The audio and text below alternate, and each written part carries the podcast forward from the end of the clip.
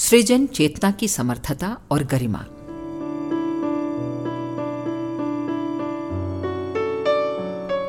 ध्वंस सरल है, सृजन कठिन।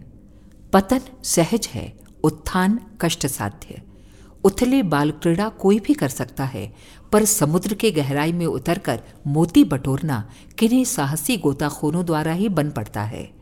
वातावरण में अवांछनीयता का समावेश करने में उथले लोग भी बहुत कुछ कर गुजरे हैं। विषैली घुटन उत्पन्न करने में कूड़े करकट की छोटी धेरी भी तनिक सी चिंगारी का सहयोग पाकर सहज समर्थ हो सकती है। किंतु वातावरण में शांति, शीतलता भरने की बात तो अंतरिक्ष में व्याप्त बादल सोचते और कर गुजरते हैं। धरती की उर्वरता वर्षा के साथ अविच्छिन्न रूप से जुड़ी हुई है। मानवीय गरिमा को अक्षुण और प्रखर बनाए रखने में युग मनीषा ही पावस की भूमिका निभाती है। सुखद संभावनाओं का फला फूला माहौल बनाने और वातावरण को नयनाभिराम उल्लासमय बनाने में वसंत का अवतरण ही सफल होता है।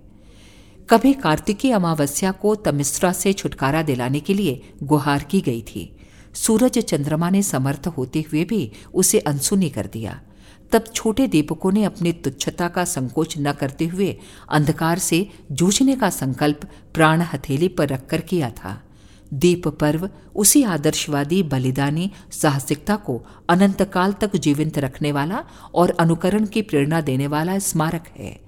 सृजन शिल्पियों को कुछ ऐसा ही सोचना और ऐसा ही करना होता है। अखंड ज्योति, अक्टूबर उन्नीस सौ बयासी, पृष्ठ एक।